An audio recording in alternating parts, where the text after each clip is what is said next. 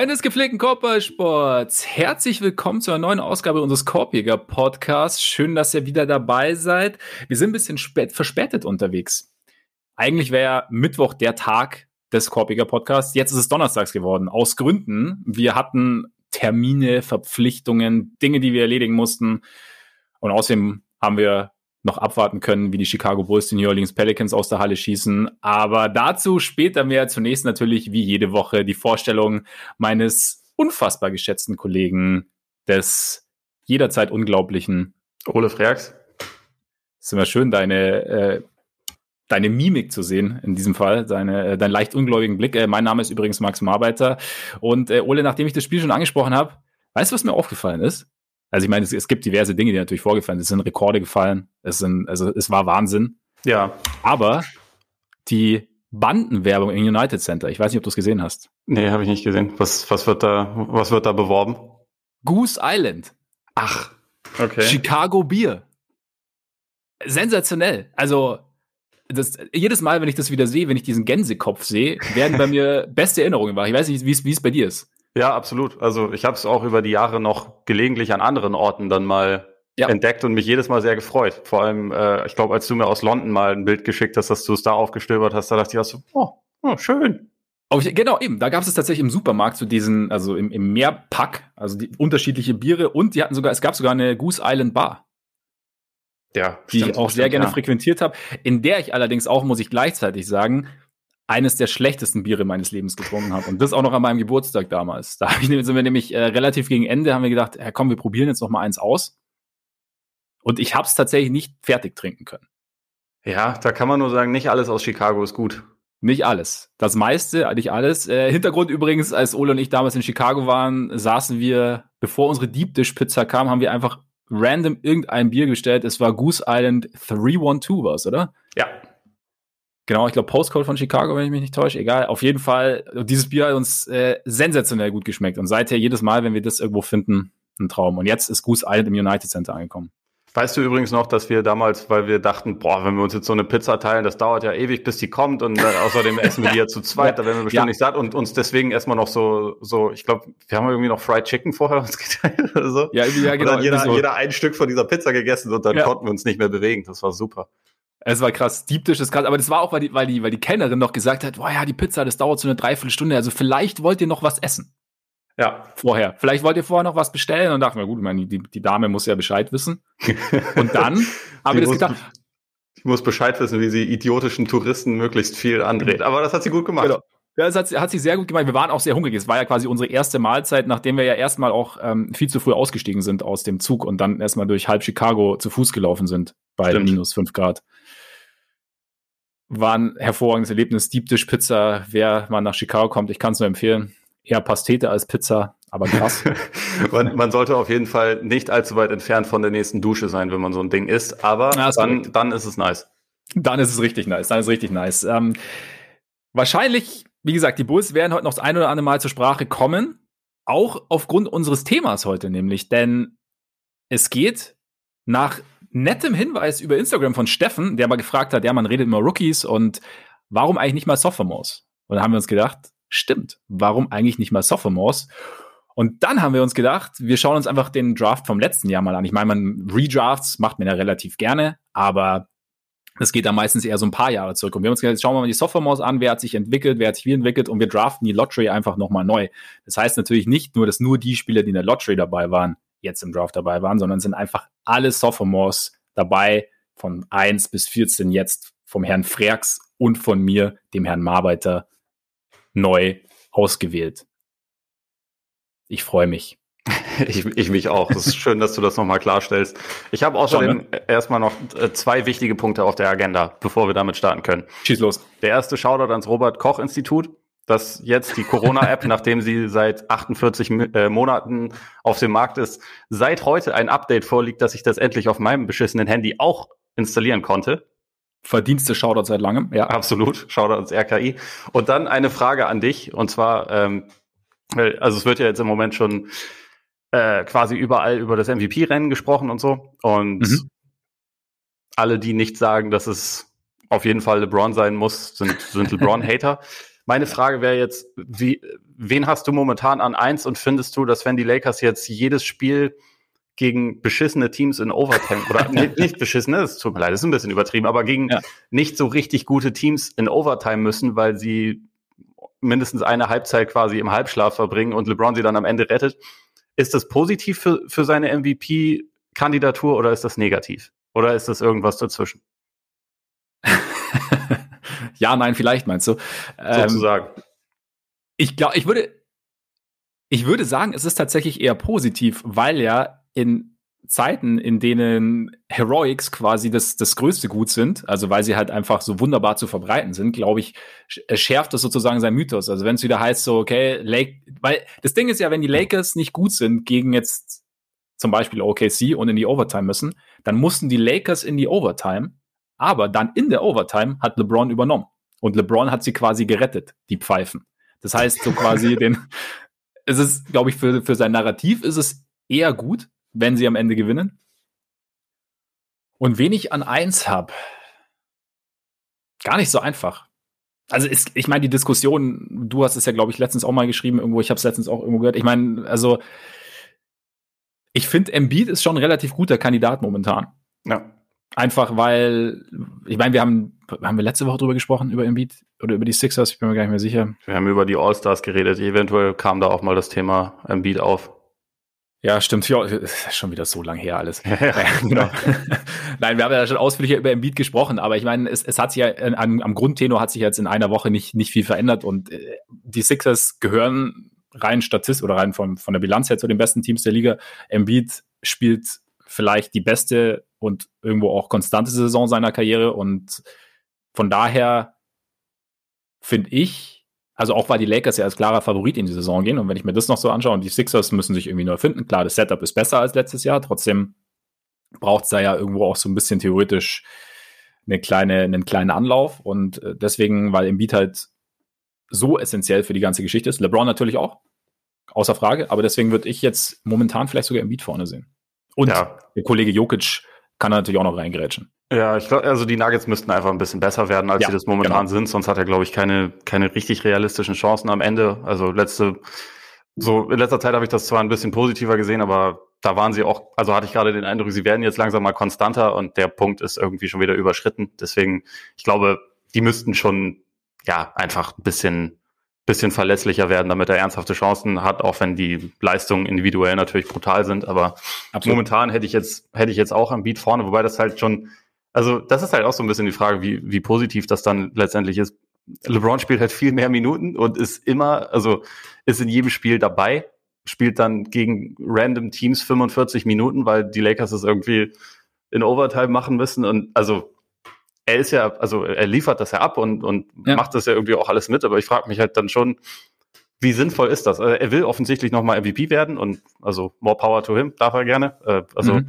da habe ich ja überhaupt kein Problem mit, aber äh, die Frage, inwieweit das dann gut ist, wenn man bedenkt, dass die Lakers ihn in den Playoffs ja auch am besten noch fit haben wollen und er 36 ist, frage ich mich halt auch aber wie, wie positiv das dann gerade ist. Und was ich halt an Embiids Case irgendwie sehr überzeugend finde, wenn er spielt, gewinnen die Sixers quasi immer. Also ich glaube, sie haben ja. jetzt irgendwie zwei Spiele oder drei Spiele verloren, wenn er dabei war. Und äh, meistens sind sie halt so dominant, dass das halt auch doch relativ souverän über die Bühne geht. Also dass er jetzt halt nicht 45 Minuten spielen muss. Und also kann man, das ist halt das Geile an der MVP-Diskussion, man kann das halt gewichten, wie man möchte. Im Moment finde ich aber, dass man, dass man da echt, also das Embiid einen sehr starken Case hat. Ja, und ich meine, im Endeffekt wenn man, wenn man sieht, eher Richtung Embiid tendiert, heißt es ja nicht, dass es total verrückt und unfassbar wäre, wenn jetzt LeBron das Ding gewinnen würde, zum Beispiel. Also es ja. ist ja einfach nur, also das reden wir im Endeffekt jedes Jahr, dass es halt einfach mehrere Argumentationen gibt. Und ich meine, in der, bei der Leistungsdichte in der Liga sind einfach, gibt es mittlerweile einfach mehrere, die es theoretisch verdient hätten. Apropos, da habe ich nämlich auch noch eine Frage an dich. Zach Levine. ja. Zach Levine, genau. Wie nah dran wäre er denn? Nein. Leistungsdichte. Äh, das Interview von Kevin Garnett in der New York Times, glaube ich, war es, äh, mhm. der so ein bisschen ja, die aktuelle Generation gepriesen hat und das irgendwie auch auf eine, eine sehr, sehr coole Art gemacht hat, fand ich irgendwie. Also, weil er hat halt, es gab ja natürlich, was mich dann wieder gelangweilt hat am Ende, war, ich habe dann danach durchgescrollt und ähm, ja, ich weiß, Instagram oder Social Media, es muss ja alles, äh, wir, wir lieben Zitate und wir lieben Einsetzer oder Zweisetzer. Aber da war natürlich wieder nur The guys from 20, 30 years couldn't play today. Ähm, aber das war nicht die Essenz, finde ich, die er gesagt hat. Ich fand einfach so, die, also wie, wie er begründet hat, dass die Liga einfach heute natürlich besser ist, als es, oder halt irgendwo auf in einem, dass der Basketball heute anspruchsvoller ist, vielleicht sagen wir es mal so, fand ich schon sehr, sehr cool. Also gerade so, wie er es erklärt hat, defensiv. Ich weiß nicht, wie hast du es gesehen, wo er so gesagt hat, okay, du darfst den Gegenspieler nicht mehr, nicht mehr handchecken, du musst halt irgendwie, also du musst Winkel zumachen und so. Ich fand es ich fand's eine sehr, sehr coole Aussage irgendwo. War ja, interessant. Ich, ich, ich fand es auch eine logische und trotzdem erfrischende Perspektive, weil man es halt häufig ja. anders hört von, von früheren Spielern. Ja, ja. Also gerade wenn man halt irgendwie so schaut, was bei, bei Inside the NBA zum Beispiel der Tenor ist, wo halt irgendwie jeder neue Spieler irgendwie kacke ist und alle Bigs, die nicht 30 und 20 im Schnitt auflegen, sind irgendwie kacke und hätten gegen Shaq keine Chance gehabt und so alles.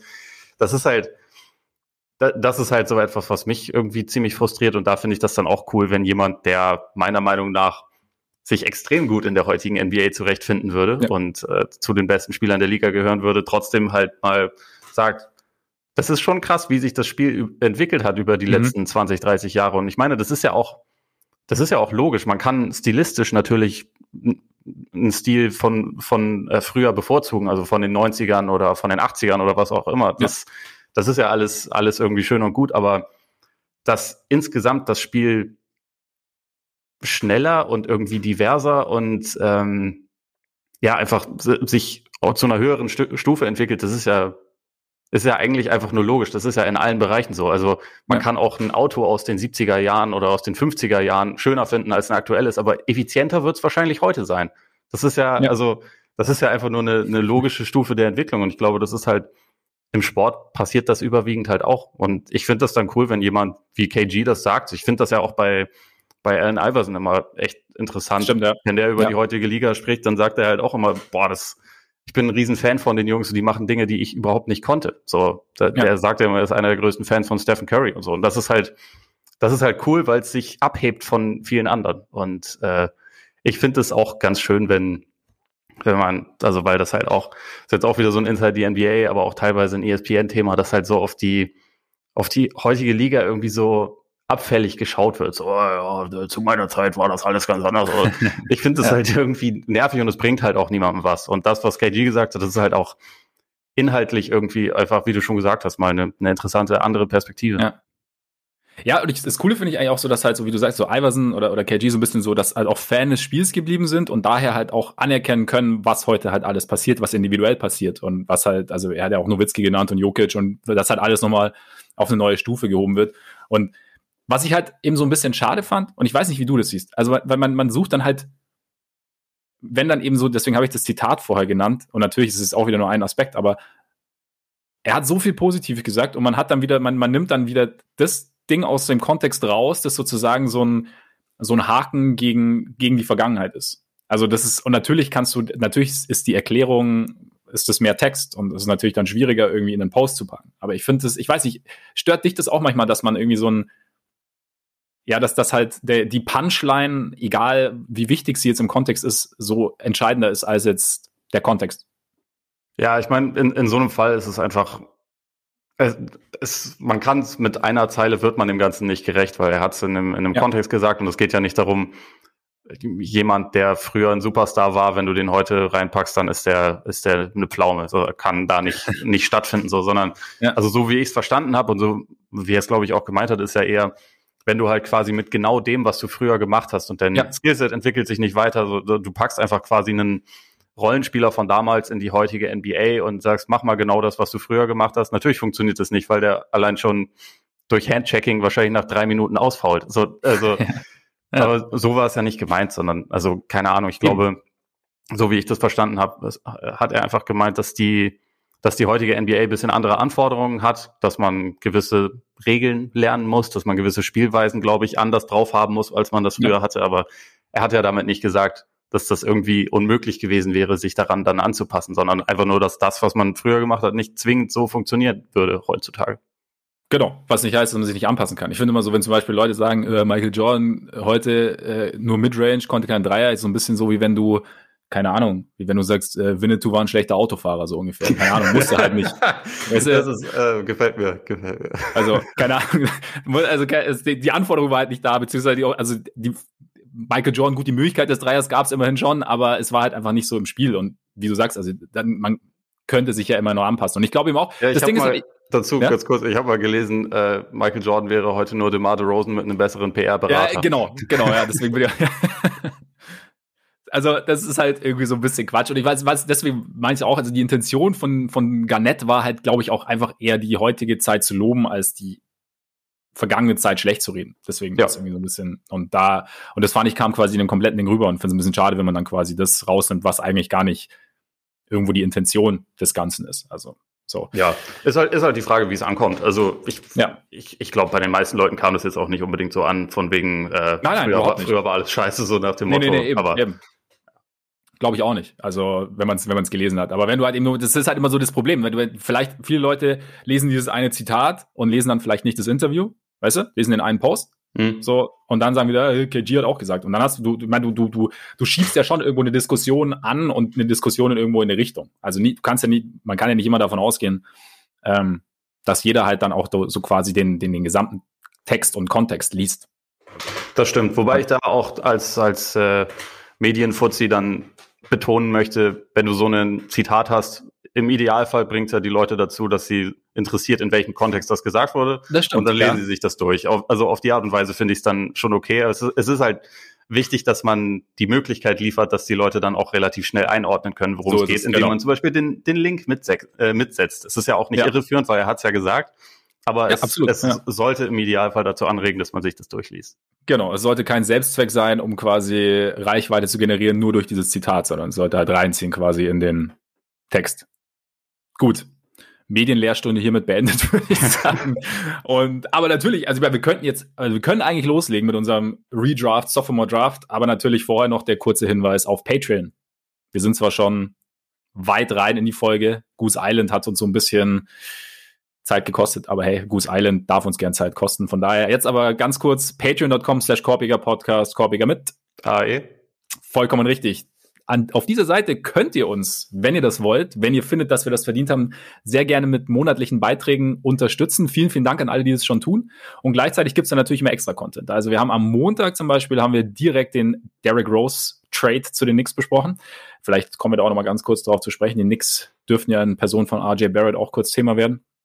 Denke ich mal und da so ein bisschen unsere Meinung dargelegt, unsere Hoffnungen dargelegt, was nicht eintreten sollte. Das ist so ein bisschen halb-halb, ne? Also, wenn man so ja. das erste Spiel sich anschaut. Und genau, da gibt's regelmäßig, schauen wir, dass wir einmal die Woche noch eine extra Folge aufnehmen, vielleicht auch mal mehr. Wir machen regelmäßig Mailbags und schaut da gerne mal vorbei, wenn ihr Lust habt. Und damit könnten wir direkt reingehen in den Sophomore Draft. Und ich würde sagen, bevor wir selber draften, sagen wir vielleicht noch mal ganz kurz, wie es, wie die Lottery denn wirklich aussah letztes Jahr, oder? Ist eine brutal gute Idee. Schon, oder? Ja. Chronistenpflicht und so, ich vernachlässige das ja ganz Außerdem gerne. haben wir dann die Möglichkeiten, den Namen Jared Culver wenigstens einmal zu erwähnen. ja, richtig. Ist, äh, ja. An eins, Zion Williamson. War keine große Überraschung. An zwei, Ja Morant. Drei, RJ Barrett. Vier, DeAndre Hunter. Fünf, Darius Garland. Und jetzt, wer, Nummer sechs? Möchtest du ihn erwähnen? das, äh, ja, Jared Culver. Richtig. Sieben, Kobe White. 8 Jackson Hayes, 9 Rui Hachimura, 10 Cam Johnson. Habe ich jetzt irgendwas vergessen? Nee. Ich habe irgendwann, ich hab irgendwann vergessen. Was? Nee, 10 Cam Reddish. Entschuldigung, habe ich vergessen. Siehst du, so schnell geht's nämlich. Ja. 10 Cam Reddish, 11 Cam Johnson, 12 PJ Washington, 13 Tyler Hero und 14 Romeo Langford. Kommt Romeo Langford noch mal vor bei dir heute? Nee, also ich meine, aktuell spielt er nicht. In, in der ersten Saison hat er jetzt auch nicht wahnsinnig äh, die Bäume ausgerissen, deswegen wäre es aktuell wahrscheinlich relativ fahrlässig. Zumal, also das habe ich jetzt zumindest festgestellt, was mir gar nicht so bewusst war, weil auch letztes Jahr zumindest im Vorhinein sehr negativ eigentlich über diesen Jahrgang gesprochen wurde. Es ist schon relativ viel Tiefe drin. Also es mhm. sind, finde ich, du hast jetzt nicht wahnsinnig viele Spieler mit Superstar-Potenzial, aber du hast viele Spieler, die jetzt schon eigentlich eine ziemlich wertvolle Rolle einnehmen und viele, die da auch, glaube ich, im Laufe der nächsten Jahre halt noch, noch hinkommen werden oder ja. also sich vielleicht auch noch ein kleines bisschen mehr entwickeln werden. Also es ist ein guter Jahrgang, finde ich. Und ich meine, wir haben ja einen Sonderfall, weil, also Michael Porter Jr. war zwar letztes Jahr nicht äh, Teil dieses Draft-Jahrgangs, aber er ist aktuell ein Sophomore, deswegen würde ich sagen, quetschen wir ihn irgendwie mit rein. Aber er deswegen, rein. Deswegen, also es, es war wirklich ein ziemlich großer Pool. Also ich habe es auch nicht geschafft, mich ja. auf 14 Leute zu beschränken. Also wenn Ben Simmons Rookie of the Year werden kann, dann können wir auch Michael Porter diese. Saison. Ja, genau, genau. Dann ja, Nee, auf jeden Fall. Äh, also wie gesagt, wir haben auch äh, ungedraftete Spieler mit reingenommen. Also zum Beispiel jetzt Lou Dort wäre so ein Fall, der nicht gedraftet wurde, aber jetzt im zweiten Jahr ist. Und jetzt wäre natürlich die Frage, ob wir es klassisch machen, von vorne nach hinten, oder ob wir die ganze Sache einmal komplett auf den Kopf stellen. Nee, schon äh, von vorne nach hinten. Dann wäre jetzt meine Frage an dich, weil ich nämlich echt hin und her überlegt habe. die gleiche es, Frage. Ja, ja. ja. Ist es total aus der Luft gegriffen, ernsthaft in Erwägung zu ziehen, Jamorant vor Zion Williamson zu picken? Nee, ich finde, es ist eine, es ist eine legitime Frage. Also auch eine, mit der ich mir, also ich, ich schwanke da immer so ein bisschen hin und her. Also, weil ich halt bei Zion ist es halt schon relativ offensichtlich. Du hast dieses, diese krasse Superstar-Scoring-Upside, die ist extrem. Also, so, er ist jetzt, obwohl sein Spiel ja wirklich noch nicht irgendwie krass ausgereift ist, ist er jetzt schon nicht zu verteidigen eigentlich oder mhm. also nur, nur sehr schwer zu ver verteidigen, hat halt einfach diese, diese körperlichen Voraussetzungen, die komplett einzigartig sind, ist ein, ein Spieler, der halt einfach offensiv, glaube ich, in den nächsten Jahren zu einer, zu einer absoluten Waffe werden kann. Also er ist jetzt schon einer, aber das äh, wird auf jeden Fall noch verheerender werden, wenn so ein paar weitere Sachen sich irgendwie noch entwickeln und wenn, glaube ich, auch das Team um ihn herum noch ein bisschen besser zusammenpasst.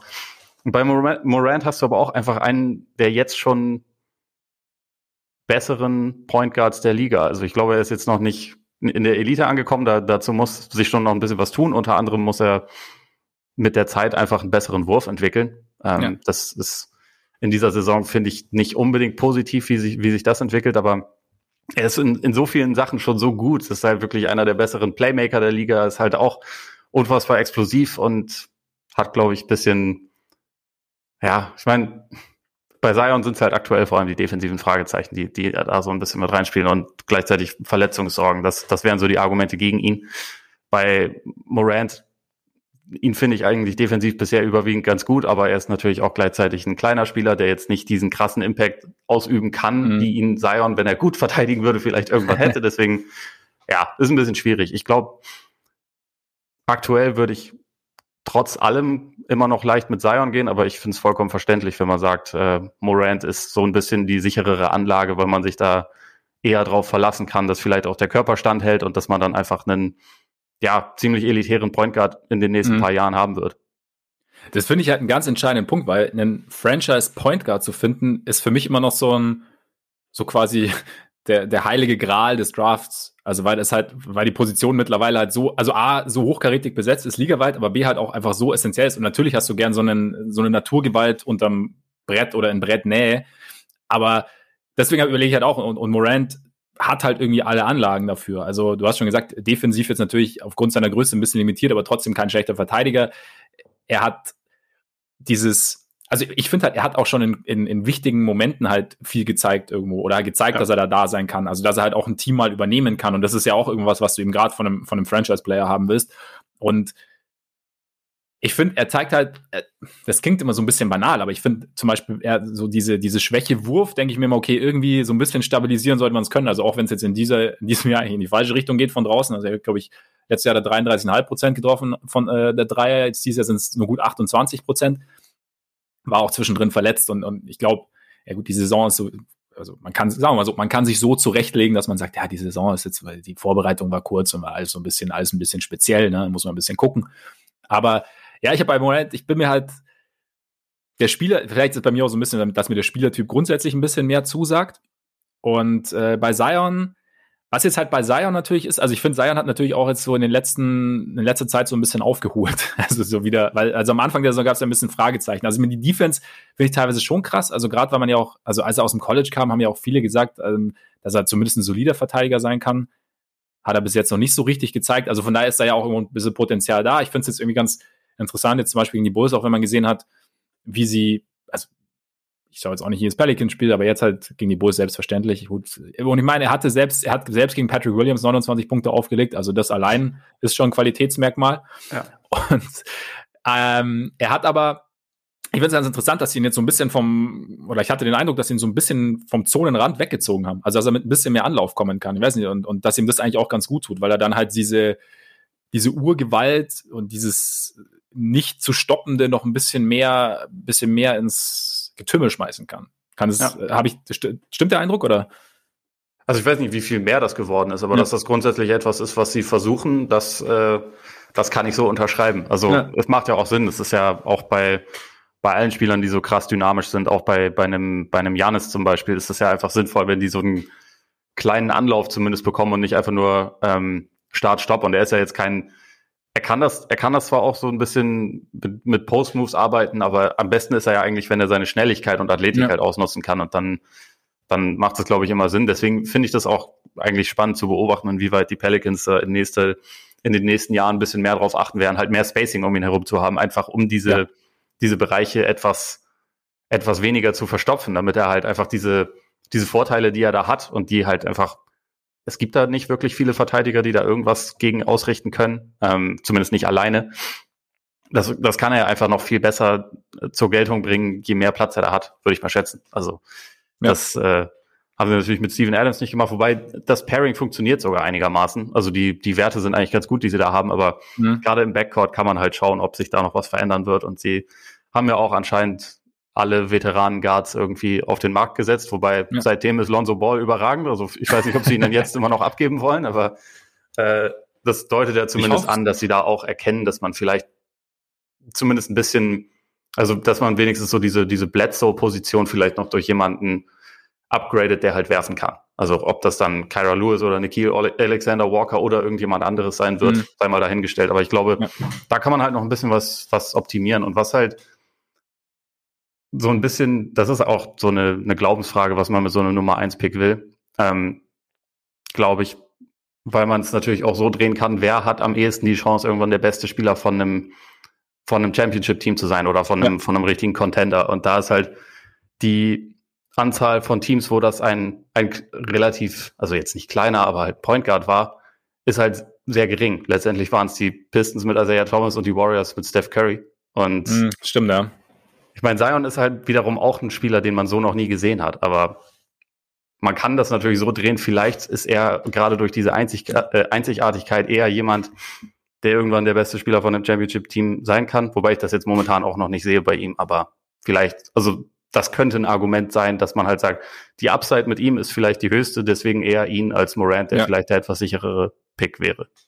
Ja, so, so kann man es wahrscheinlich am Ende sehen. Also ich finde, ich finde es, ist, es ist enger als letztes Jahr, finde ich irgendwo, vom, vom Gedankengang her, nach allem, was man bis jetzt gesehen hat. Ja. Aber wahrscheinlich würde ich am Ende auch dann doch mit, mit Zion an eins gehen und, und Morant an zwei. Drei wird jetzt aber schon wieder interessant, ne? Drei wird interessant und ich meine, weil wir haben uns ja entschieden, dass wir, dass wir ein bisschen schummeln und deswegen, ja. deswegen nehme ich da Michael Porter Jr., einen, okay ein äh, bisher reinen Offensivspieler, dessen offensive Upside aber so absurd hoch ist und der einfach jetzt schon offensiv so so weit ist, dass ich dann mhm. sagen würde, dass es im Moment der, also gerade wenn man halt schaut, wer hat wer hat die höchste Upside, dann äh, gehe ich mit ihm. Du siehst es anders? Ja, also ich mir also ich habe diese Problematik halt immer noch so ein bisschen im Kopf gehabt, dass du ihn halt einfach dann theoretisch als gegnerisches Team dann, und natürlich bist du jetzt nicht, ist nicht dein erster Gedanke, wenn du draftest und ein Spieler hat so eine Upside, wie du sie angesprochen hast bei, bei Michael Porter Jr. Offensiv ist ja nicht dein erster Gedanke, so, mh, hm, defensiv ist so schlecht, das machen wir auf gar keinen Fall. Aber irgendwo war ich mir deshalb, also man hat schon gesehen, dass man ihn so runterspielen kann quasi. Also dass er halt, dass er halt defensiv schon zu einem Problem werden kann wenn es so bleibt. Also es ist natürlich nicht gesagt, dass es, dass es so schwach bleibt, wie es jetzt letztes Jahr in der Bubble war. Dann interessiert es mich aber sehr, wen du stattdessen nehmen würdest, weil das Problem hat man, finde ich, mit einigen Leuten, die jetzt in Frage kommen würden. Das stimmt, aber ich habe tatsächlich, ich habe jetzt jemanden, und das ist jetzt, glaube ich, ich weiß jetzt nicht, ob das jetzt der, der ähm, freudigste Pick ist, er ist auch momentan verletzt. Äh, ich habe DeAndre Hunter genommen. den ich nach seiner Rookie-Saison ja. oder den nach seiner Rookie-Saison sicherlich niemand genommen hätte, der sich aber halt krass entwickelt hat dieses Jahr. Jetzt ist er erstmal raus mit äh, Meniskus-OP, ich glaube, ähm, ein paar Wochen irgendwo. Äh, sie, was ich gelesen habe, also sie flicken nicht, sondern schaben nur etwas ab. Das heißt, er kommt schneller wieder zurück. Also irgendwann Richtung März ist natürlich dann wieder langfristig. Ist natürlich die Frage, weil du dann einfach weniger Polster hast sozusagen im Knie, aber vielleicht ist es ja nur ein kleiner Riss, also irgendwo halt ganz am, am Anfang des Meniskus sozusagen, dass man es machen kann. Also ich glaube, da werden die Ärzte schon wissen, was sie tun, hoffe ich zumindest. Aber trotzdem, Hunter, ich meine, hat, hat sich einfach die ganzen Problematiken, die letztes Jahr irgendwo so waren, also gerade, dass er auch also er, er hätte ja, er war ja verschrien oder man hat sich ja erhofft, dass er ein guter Verteidiger ist, hat dann aber gegen gerade auf dem Flügel häufig ein bisschen zu langsam gewirkt. Das hat sich so ein bisschen, bisschen entspannt irgendwo, hat mitunter ja auch schon Kyrie verteidigt jetzt, also oder beziehungsweise Lloyd Pierce hat ihm vertraut, Kyrie zu verteidigen und hat das jetzt, hat ihn natürlich nicht irgendwie, ähm, hat ihm jetzt nicht Fesseln angelegt, aber hat trotzdem hat, hat einen soliden Job gemacht, hat sich gelesen von John Hollinger, ich glaube sein PER von von Hunter war letztes Jahr bei neun, hat Hollinger dann geschrieben gehabt. Also normalerweise wird da nicht viel draus. Jetzt mhm. ist dann doch einiges draus geworden. Also, also momentan auch macht jetzt 17 Punkte, trifft 51,4 Prozent aus dem Feld, 36,6 Prozent von draußen, 87,7 Prozent Freiwürfe, wenige Turnover, hat allgemein so ein bisschen seine Mobilität auf dem, auf dem Court irgendwie verbessert und äh, trifft besser am Ring. Also ich habe irgendwo so ein bisschen, das sind halt, also als, als das Star-Potenzial ist, glaube ich, kleiner als das bei, ja. bei Porter. Aber es ist halt so, wenn, wenn diese Entwicklung nachhaltig ist, dann ist es halt eigentlich genau so ein Rollenspieler, wie du ihn gern hättest in der heutigen Liga. Und das ist halt, finde ich, dann auch sehr, sehr wertvoll. Und natürlich ist dann, vielleicht ist der dritte Pick dann ein bisschen zu hoch. Das kann sein, dass vielleicht da, das Porter da noch ein bisschen besser reinpasst, eben aufgrund seines Star-Potenzials. Also da, ich, ich bin mir nicht, ich bin nicht 100% safe mit dem Pick. Also vielleicht könnte ich die beiden auch tauschen. Sagen ja, so. ich glaube, ich glaube, bei mir ist so ein bisschen die Frage, wenn ich diese Saison das Maximum rausholen möchte, dann möchte ich, glaube ich, lieber Hunter haben, der halt mhm. einfach ein soliderer Spieler ist, den man defensiv absolut einsetzen kann und der vor allem, ich finde, das ist auch fast der größte Unterschied zur letzten Saison. Der hat halt irgendwie so offensiv auch ein bisschen seine Wohlfühlzone gefunden. Also mhm. er hat jetzt seine Spots, von denen er äh, sicher trifft, ist halt ein besserer Finisher geworden, fühlt sich ein bisschen wohler, wenn er den Ball in der Hand hat. Das war letzte Saison teilweise ziemlich abenteuerlich. Also war ja. sehr Turnover-anfällig. Das ist besser geworden. Er trifft viel besser. Also es ist überall effizienter geworden und er ist im Moment halt dann wirklich so eine Art Rollenspieler, wie du ihn unbedingt haben willst. Das hast du schon gesagt und ich, ich äh, tue mir aber ein bisschen schwer zu sehen, inwieweit er noch viel besser werden kann. Also ich mhm. glaube, ich glaube, es, es gibt schon einige Facetten. Also manchmal lassen die Hawks ihn irgendwie auch mal ein Pick and Roll laufen zum Beispiel und das, das ist was, was, also wo er bestimmt noch ein paar Fortschritte machen wird. Ähm, ich weiß nicht, ob er so diese diese eine exzellente Fähigkeit wie den Wurf von Porter, ob er sowas hat. Und dann ja. ist halt, also auch hier ist dann einfach so ein bisschen die Frage, willst du jetzt gerade einen soliden Spieler haben? Dann ist Hunter absolut die richtige Wahl. Und also Spoiler Alert, ich habe ihn auch hoch. Ich habe ihn, hatte ihn jetzt an, an vier gesetzt, auch wenn ich mhm. da, also kann man dann auch drüber streiten, aber ich, ich schätze ihn auch hoch ein, vor allem wenn er das irgendwie bestätigen kann, was er gerade macht. Und ich denke mir aber bei Porter, die Chance, dass er halt in den Playoffs 25 Punkte im Schnitt auflegt, ist relativ hoch. Und dann ja. bei allem anderen müssen wir dann mal schauen natürlich. Also die Defense bisher ist absolut abenteuerlich, das ist klar.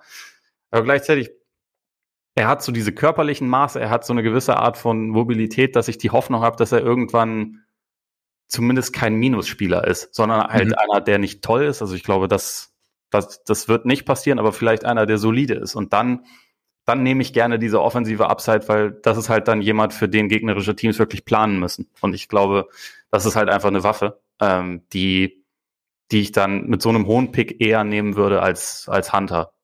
Auch wenn ich, wie gesagt, im Moment, also im Moment glaube ich, wären die Nuggets ein bisschen besser dran, wenn sie Hunter statt Porter hätten, aber mhm. ich glaube, in drei, vier Jahren reden wir da anders drüber. Ja, also ist möglich. Die Frage ist halt wirklich, also was, was, ist, was wird aus Porter, wenn er dieser defensive Minusspieler bleibt? Also bist du dann, weil dann, kann, weil dann können die Teams ja einerseits. Wird er dann Zach Levine? Na, na, na, na. Entschuldigung, Zach, Entschuldigung. Zach, ich, Zach, Levine, Zach Levine hat sich, hat sich zu einem, von einem minus 1 Spieler zu einem minus 0,5 Spieler entwickelt. Oder, also, äh, Zach Levine, es, es, es ist defensiv sieht's besser aus mittlerweile.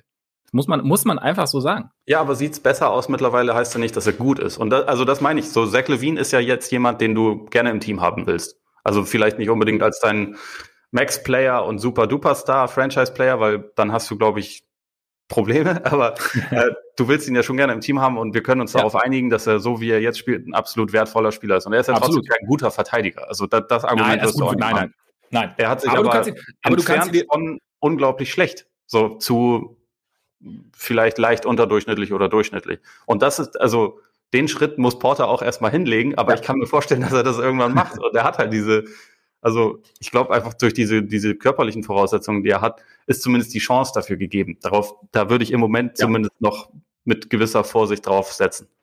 Ich meine, im Endeffekt ist ja beim Draft auch so ein bisschen, ich meine, Hoffnung quasi, oder du sagst ja, es gibt Möglichkeiten, dass sich das verbessert, oder ich setze jetzt eher darauf, oder darauf liegt jetzt mein Fokus. Bei Levine allerdings, was man sagen muss, was mittlerweile echt ist, man kann ihn sich nicht mehr so gut im 1 gegen 1 rauspicken. Also er hat dann tatsächlich mittlerweile die Fähigkeit, da wirklich dann vielleicht sogar einen wichtigen Stop irgendwie rauszuholen, wenn es im, wenn es im 1 gegen 1 geht. Also das ist schon so ein Faktor, ja. glaube ich.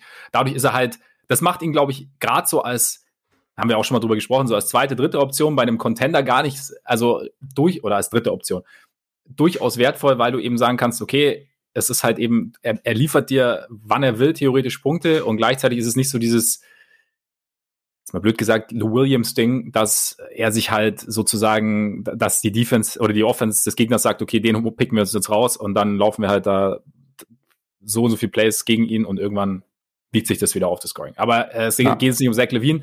Nee, ich, aber ich wollte nur noch ganz kurz, weil man das vielleicht auch auf Porter übertragen kann. Ähm, nach meiner Erfahrung, also so, so wie ich es äh, spielerisch erlebt habe, aber auch wie ich das dann irgendwie bei anderen Leuten gerade gerade auf dem Flügel irgendwie beobachte, die größte Herausforderung, also gerade wenn du gewisse körperliche Voraussetzungen hast, ist oft nicht ähm, eins gegen eins, sondern eher ja. Teamverbund. Und das ja, ist halt, glaube ich, auch das, so Porter wird, glaube ich, irgendwann schon in der Lage sein, im eins gegen eins irgendwie zumindest ordentlich auszusehen. Ich glaube, dass die Frage ist halt irgendwie, wie man sein Spielverständnis quasi darauf hinbekommen kann, dass er auch richtig rotiert und dass er halt ja. irgendwie im Teamverbund die richtigen Entscheidungen trifft, weil das ist finde ich häufig fast noch das Kompliziertere. Und also ich, ich das ist ja, glaube ich, auch was, was man vielleicht auf Levine ein bisschen übertragen kann und auch auf ja, äh, Teamverbund auch viele andere. problematisch gewesen. Sieht, sieht es auch ein bisschen besser aus. Nee, aber also klar, also wie gesagt, ich finde auch den, ich finde Porter an drei zu setzen, ja, ergibt für mich auf jeden Fall auch Sinn. Also vielleicht wird's, ergibt's, vielleicht würde ich sogar tauschen jetzt. Ich würde, also weil, wie gesagt, diese Upside ist schon, ist schon ein Faktor und halt diese, die, dieses Scoring Macht sozusagen, die er mitbringt, ist schon, siehst du halt, kriegst du halt auch nicht so oft. Also das muss man, muss man schon sagen. Es ist halt, ja, ja. Hunter ist natürlich auch schon 23 und damit ein uralter Zosse, wenn wir ehrlich sind. Ja, also Aber ich meine eigentlich schon Prime, eigentlich schon auch wieder rum. genau. Washed, washed Hunter. ich glaube auch, das ist das Problem, ja. womit wir da kalkulieren müssen. Aber gut, dann, also ich habe ihn auch an, an vier. Das heißt, okay. dann, dann sind wir bei der Top 4 irgendwie über eins, wobei ich, also ich hoffe bei Hunter, dass sich das bestätigt, aber dann halte ich ihn wirklich ja. für einen sehr, äh, sehr wertvollen Spieler. Und also, wenn er da noch was draufsetzen kann, umso besser. Ja. Aber dann, also mit dem, was er jetzt schon dann drauf hat, wird er eine lange Karriere haben.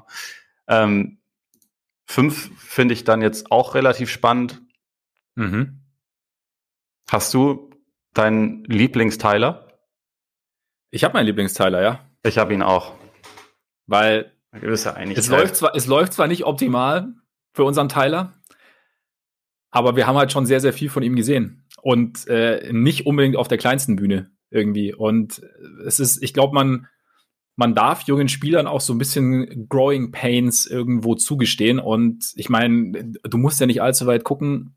Äh, Boston, Jason Tatum, also nicht, dass unser Teiler jetzt auf dem Niveau von Jason Tatum ist, aber Tatum, hat, Tatum hatte auch diese kleine Delle mal im zweiten Jahr, nachdem er im ersten Jahr schon in dem, gerade in den Playoffs sehr, sehr viel gezeigt hatte. Und wenn, wenn mir ein Spieler schon so viel gegeben hat, sozusagen, dann bin ich auch versucht, ihm so ein bisschen den wohl häufig gepriesenen Benefit of the Doubt zu geben und einfach zu sagen, okay, es ist halt einfach viel möglich und ähm,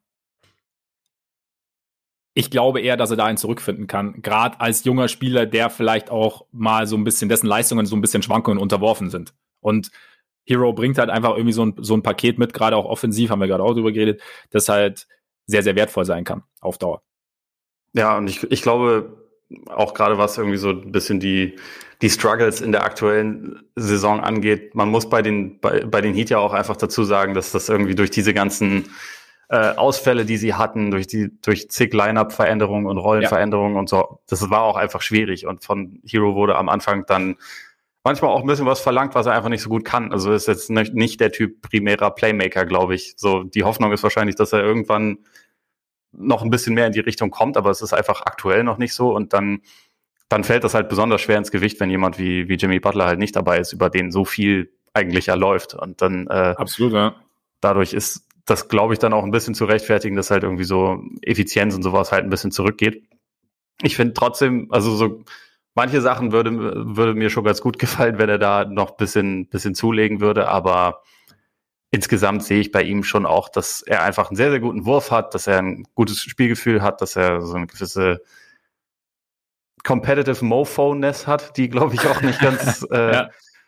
nicht ganz unwichtig ist und halt, ja, du hast es schon gesagt, es ist halt jemand, bei dem wir schon gesehen haben, dass sich sein Skillset teilweise auf die Playoffs übertragen lässt. Also ja. er hat zwar auch dann diese, diese defensiven Makel und bei ihm ist halt das Problem, dass er nicht so körperlich so einer ist, wo man denkt, das wird irgendwann schon, sondern da ist, glaube ich, muss man wahrscheinlich damit kalkulieren, dass er jetzt immer ein zumindest nicht wahnsinnig guter Verteidiger bleiben wird. Ja.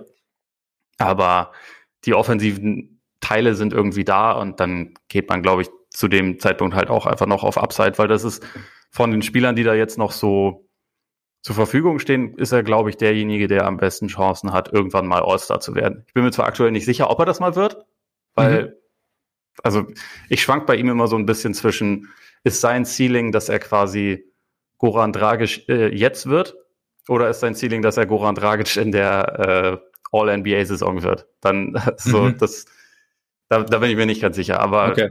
Deswegen so, ich glaube, von den Spielern, die da jetzt noch rumlaufen, hat er auf jeden Fall die besten Karten, mal All-Star zu werden.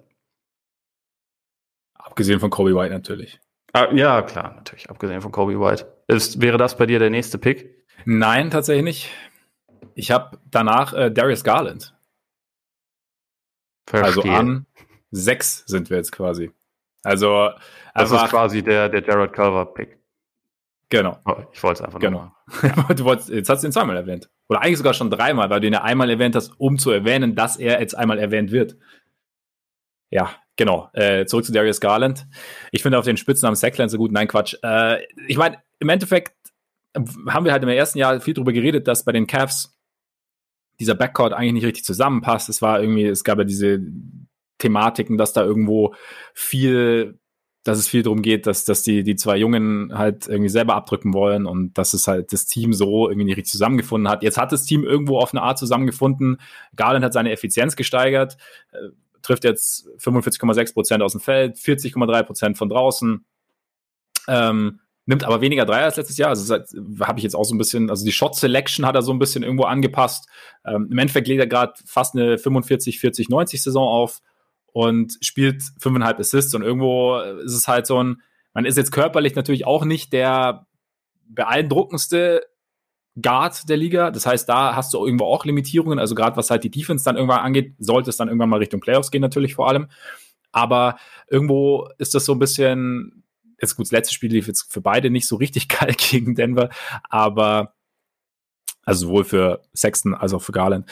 Aber irgendwo hat, finde ich, hat er da irgendwo eine, eine, für mich zeigt er momentan, dass er ein, ein offensiv wertvoller zweiter, dritter Spieler sein kann. Und ähm, deswegen habe ich ihn jetzt da quasi einen Pick runtergesetzt im Vergleich zum letzten Jahr. Also von fünf auf sechs quasi gefallen bei mir. Ja, ich bin nicht äh, bin nicht wütend darüber. Ich habe ihn äh, zwar einen später, aber ich, okay. ich finde auch, also Garland hat sich gut das gemacht. Ist, ja, genau. So meine, meine Entrüstung auch. Also ja. ich auch, Weil du also sonst gerne mal emotional wirst, ne? Also ich meine, von daher ist es eh gut. Eben, also, eben, ja. wie, wie alle, die die All-Star-Folge gehört haben, wissen. Ja. Äh, ja. ich da manchmal, manchmal kann ich nicht an mich halten. Aber ja.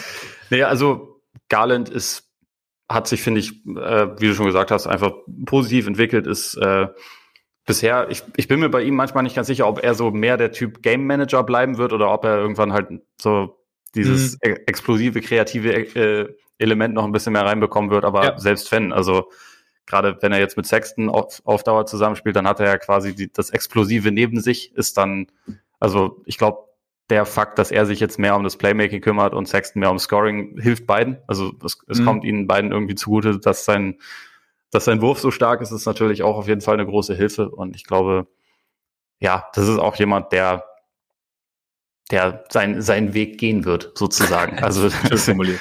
ähm, das habe ich mir noch zu ihm aufgeschrieben. Ah ja, genau. Er ist kein guter Finisher. Das sollte sich im Idealfall noch, noch irgendwie bessern. Und was die Quoten angeht, finde ich halt spannend, inwieweit das sich so halten wird, weil er ziemlich on fire in die Saison gestartet ist und das mhm. dann halt auch teilweise so ein bisschen, bisschen, bisschen, bisschen zurückging. Aber ja, also, ja. wenn die, wenn die Quoten so bleiben, wie sie aktuell sind, dann ist man da natürlich ziemlich happy mit. Mhm. Ähm, ich hatte RJ Barrett da, der natürlich okay. quotentechnisch überhaupt gar nicht. Äh, Kommt bei mir sieben übrigens. So. Ja, okay. Ja.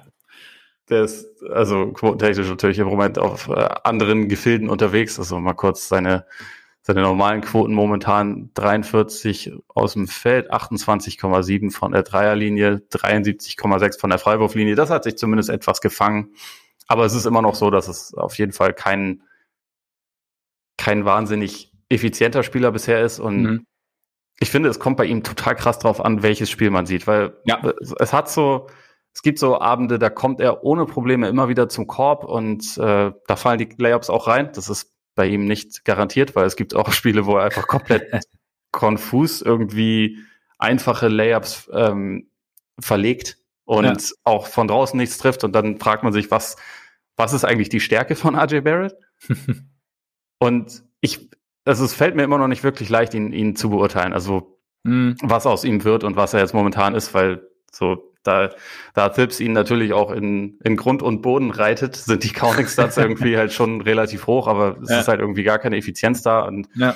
ich kann mir aber vorstellen, dass sich das irgendwie fängt. Also weil er, er hat halt dann schon diese Bewegung und er kommt gut zum Korb. Er ist schwer davon fernzuhalten. Ist defensiv schon jetzt jemand, der irgendwie zumindest auf einem relativ hohen Level Einsatz zeigt und halt auch, auch hier gewisse körperliche Voraussetzungen hat, die einfach, die einfach, glaube ich, schon eine Stärke sind. Das ist athletisch explosiv und ich, so was diese Quoten angeht, manches denke ich mir, müsste auch von ihm einfach kommen und manches ist mhm. aber auch Teamkontext geschuldet. Also, dass er quasi so, we äh, so wenig Spacing bisher Zeit seiner Karriere um ihn herum hatte, dass äh, Playmaking bei den Knicks einfach die ganze Zeit eine Schwachstelle ist. Das sind ja Sachen, ja. die ihm jetzt nicht unbedingt helfen.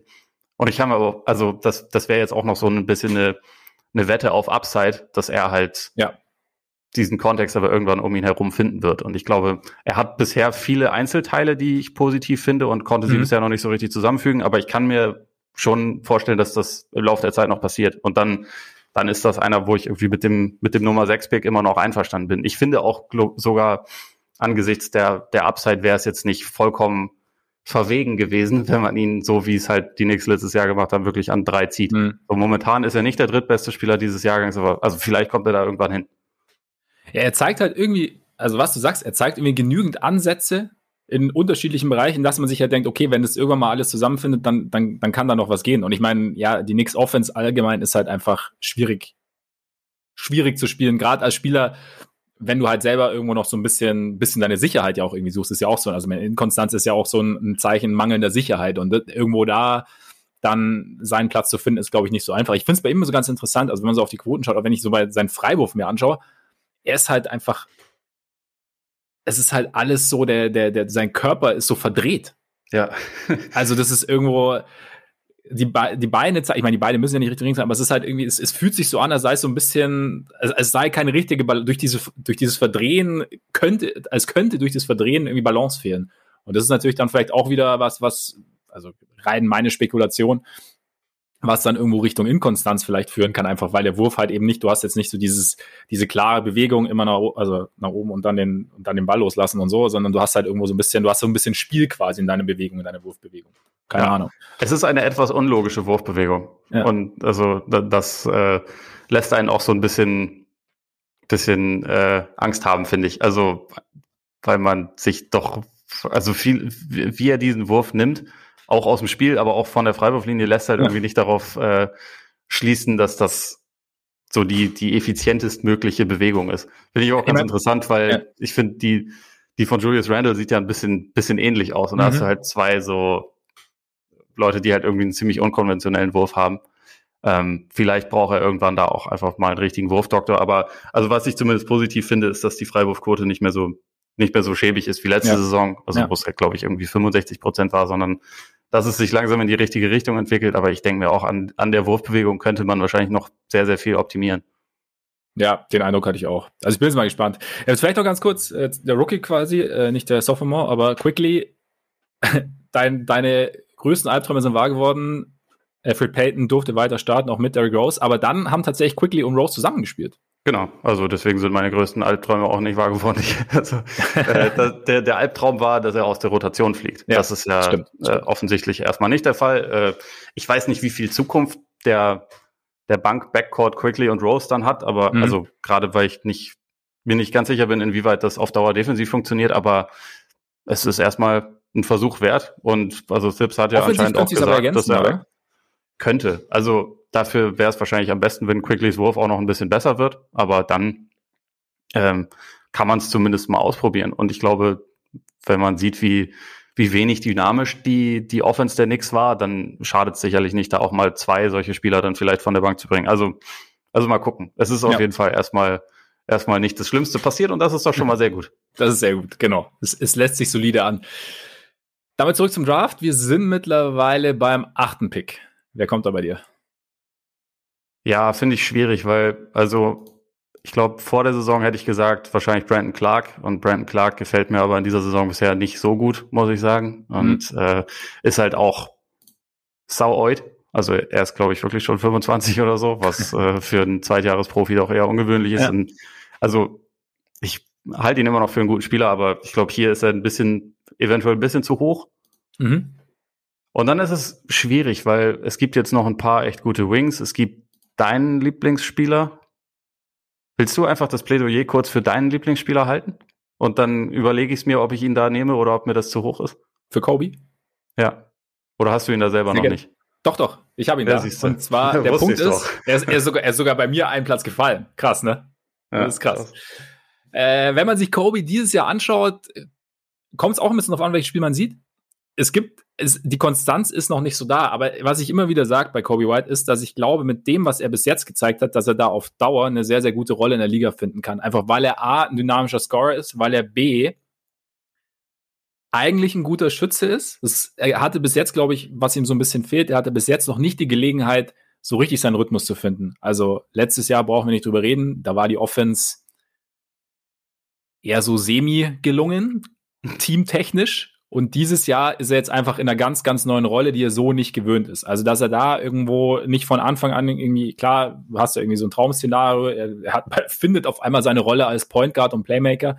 Ich finde aber, dass er es dafür mitunter gar nicht schlecht macht. Er ist jetzt nicht meine Traumbesetzung als Point Guard, als, als, sein, als sein Playmaker, als derjenige, der irgendwie die Offense anleitet. Ich weiß auch nicht, wie das auf Dauer ist. Ich glaube aber, dass du, und dabei bleibe ich, dass er alles mitbringt, um ein sehr, sehr, sehr wertvoller Bench-Scorer zu sein. Also quasi sein erster dynamischer Scorer von der Bank, der dir unter Umständen auch an, an der Seite von einem guten Playmaker Spacing plus einen soliden Wurf von draußen plus ähm, so ein bisschen äh, Dynamik bringen kann. Und das sind für mich jetzt alles zusammen, sind das für mich Faktoren, die mich glauben lassen, dass er lange in der Liga bleiben kann, dass er auch eine gute Rolle finden kann und ich weiß halt und auch halt eine Rolle finden kann, die sehr, sehr beliebt ist, weil dieses, ich meine, nicht, dass es Sixth Man of the Year wird, aber dieses Bench-Scoring, dynamisches Bench-Scoring ist ja sehr, sehr, sehr, sehr gern genommen. Wie gesagt, ich bin mir nicht sicher, ob jetzt in der Rolle, die er jetzt innehat, ob das meine Traumrolle für ihn ist,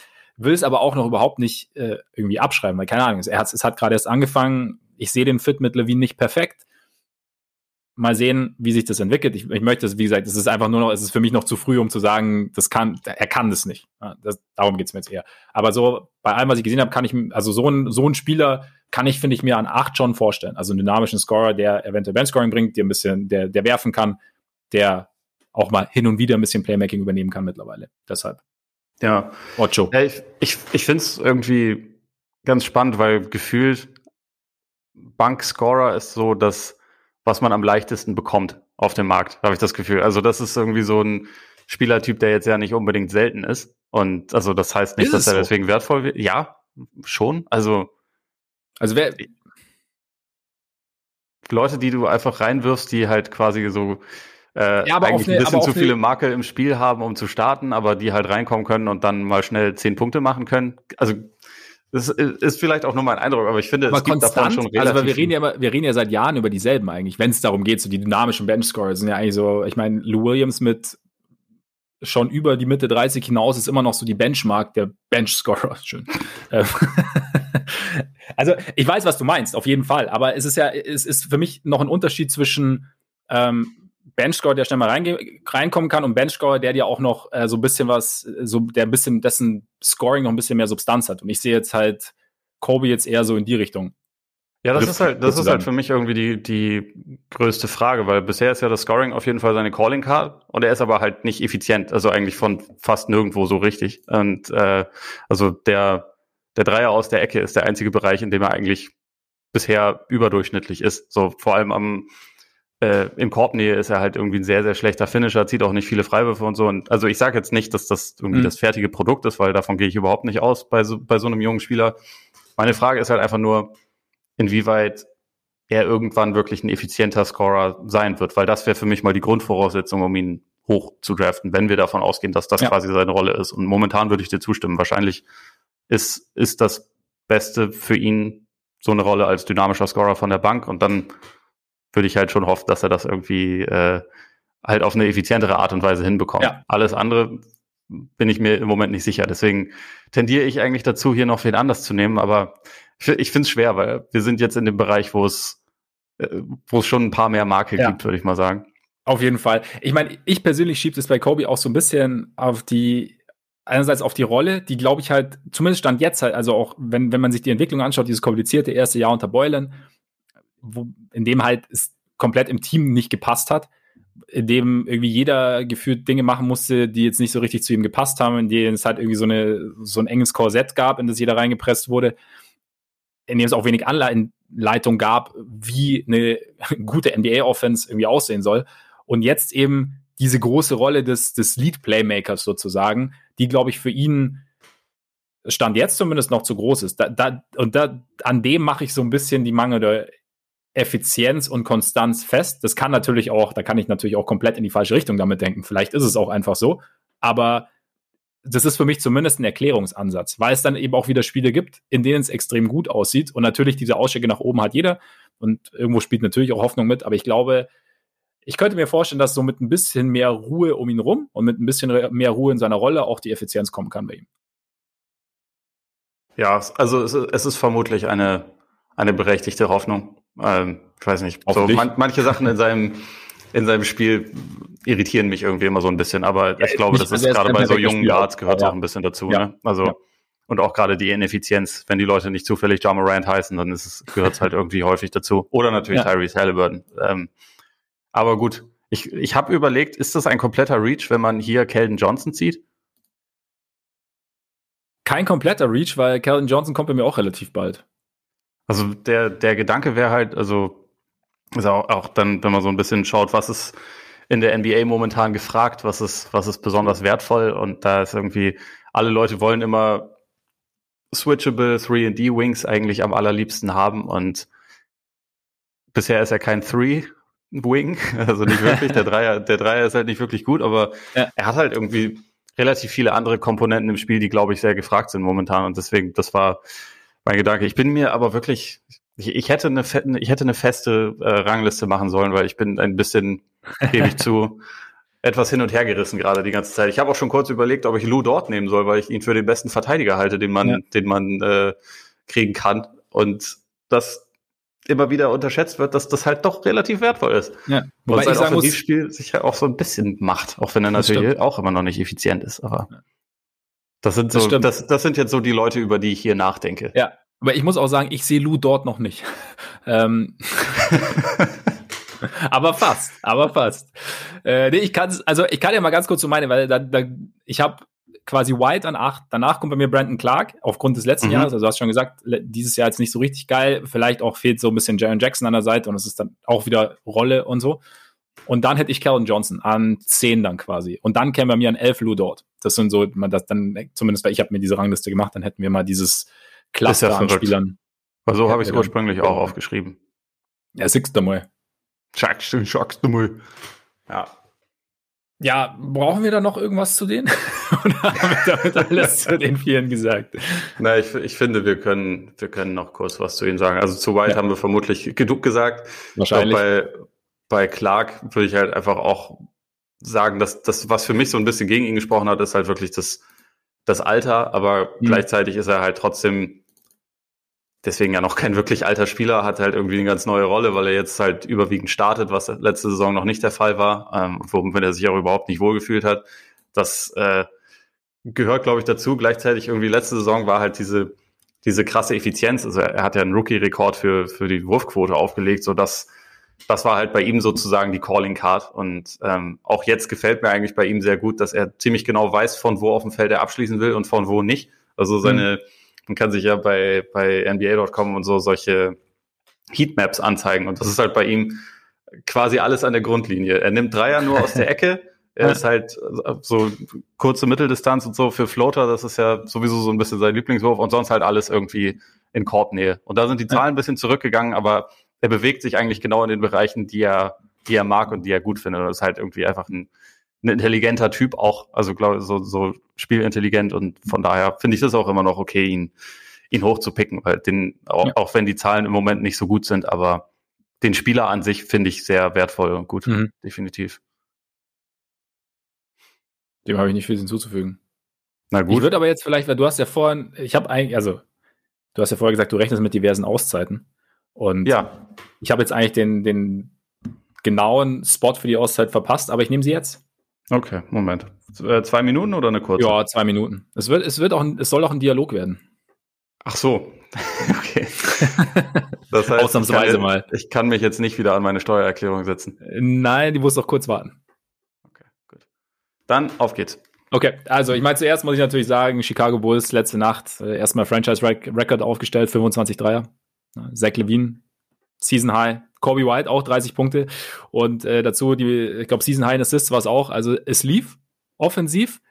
Gleichzeitig, glaube ich, äh, Lonzo Ball wollte noch ein bisschen vorspielen in Chicago. Hat auch äh, einiges, einiges auf, die, auf die Platte gebracht. Es gab ja jetzt in den letzten Tagen das Gerücht, dass die Bulls sehr, sehr darum bemüht seien, Lonzo Ball zu holen. Und unter anderem, du hast ja vorher schon gesagt, so, so wie Ball momentan spielt, weiß man nicht, ob die Pelicans ihn noch abgeben wollen, aber das Gerücht gab's. Und irgendwie denke ich mir die ganze Zeit, also auch jetzt mit Blick auf äh, Kobe Whites Rolle, irgendwie wäre es schon ganz, also ich, ich bilde mir mal ein, dass, dass Lonzo Ball als erster Point Guard der Bulls eigentlich ganz geil sein müsste. Nicht perfekt, also weil du hast ja weiter das Ding so, er kommt irgendwie nicht Richtung richtig Richtung Zone, er schließt nicht richtig gut am Ring ab, er ist kein, er, ist, er zieht nicht viele Freiwürfe, aber irgendwie so ein bisschen als als ich denke mir mal so, er könnte die Offense noch so ein bisschen mehr ausbalancieren, zudem auch so ein bisschen mehr Defense neben Levine liefern. Und jetzt, in diesem Moment, äh, sollte der Dialog einsetzen. Wie siehst du das?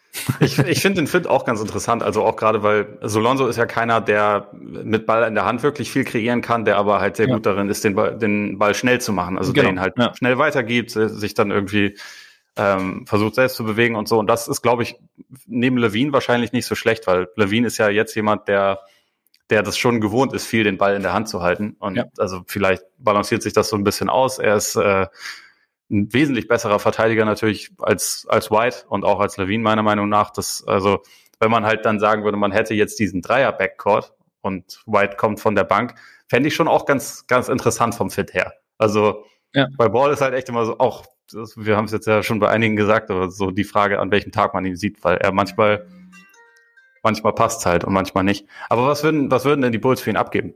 Oder das was, halt, was denkst du denn, was, was, wie überhaupt sein Preis momentan ist? Ich glaube, die Frage ist halt am Ende, also der Preis steigt natürlich momentan, also weil die letzten Spiele allgemein schon irgendwie besser sind und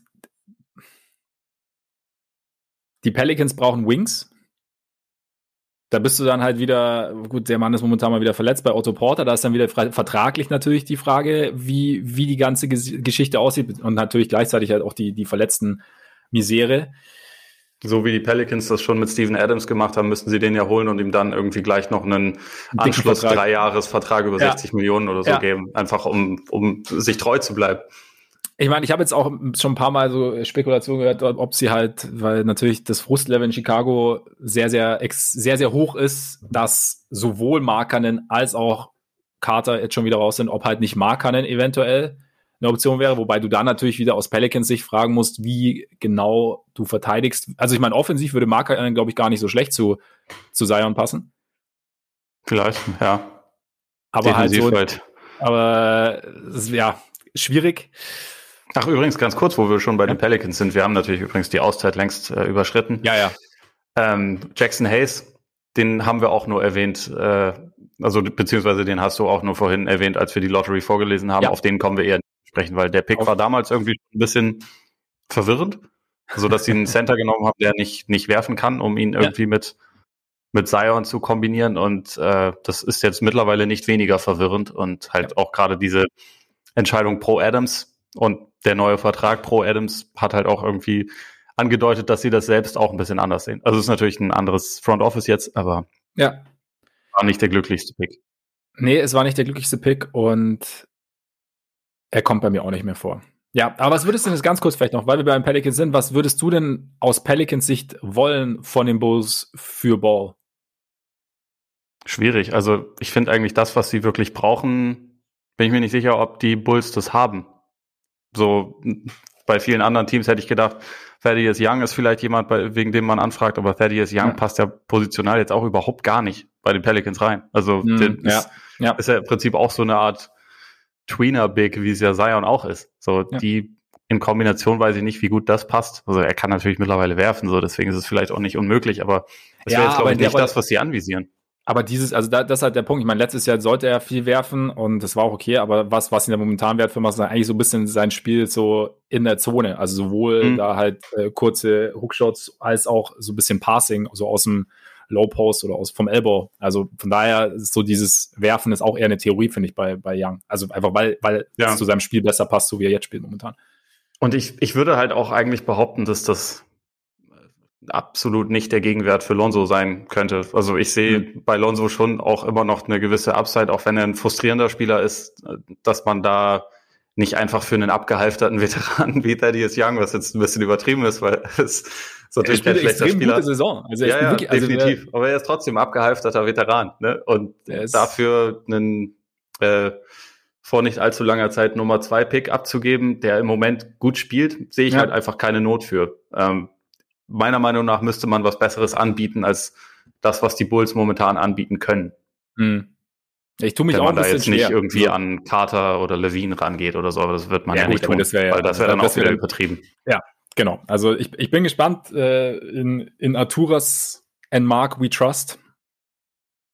Irgendwas wie, fühl, wie fühlt sich das für dich an? Okay, wir, nee, egal, wir machen jetzt mal weiter. ja, ich würde auch sagen, aber es fühlt sich, es fühlt sich gut an. Es fühlt sich gut an. Einfach, weißt du, so. Ähm, ja. Gut. Okay. Äh, wir wollten noch was zu Kelvin Johnson und Lou Dort sagen. Also, ja.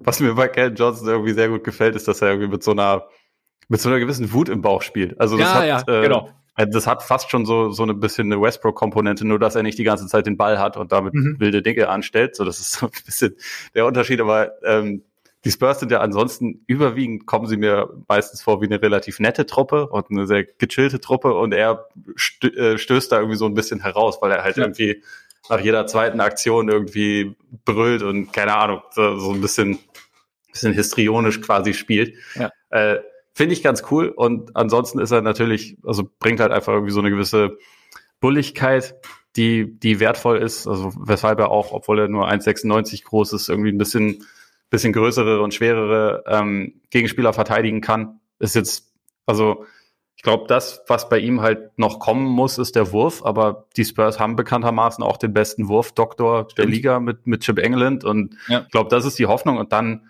wenn halt diese Komponente dazukommt, dann ist er halt mindestens ein wertvoller 3D-Spieler und vielleicht auch noch ein bisschen mehr. Also mhm. ich glaube, durch diese Explosivität traue ich ihm da vielleicht auch noch ein bisschen mehr zu, als es bisher wirklich gerechtfertigt wäre. Aber ich kann mir vorstellen, dass es ihm wirklich sehr guter Spieler wird. Und deswegen, ja, ja kann man ihn hochsehen. Man kann, finde ich, auch so gerade in Sachen Upside und äh, was passt wirklich in die heutige NBA, was ist wirklich wertvoll, sogar dafür argumentieren, ihn über Clark oder, oder auch White zu sehen. Aber jetzt für den Moment ja, kann man ihn ja. da einsortieren.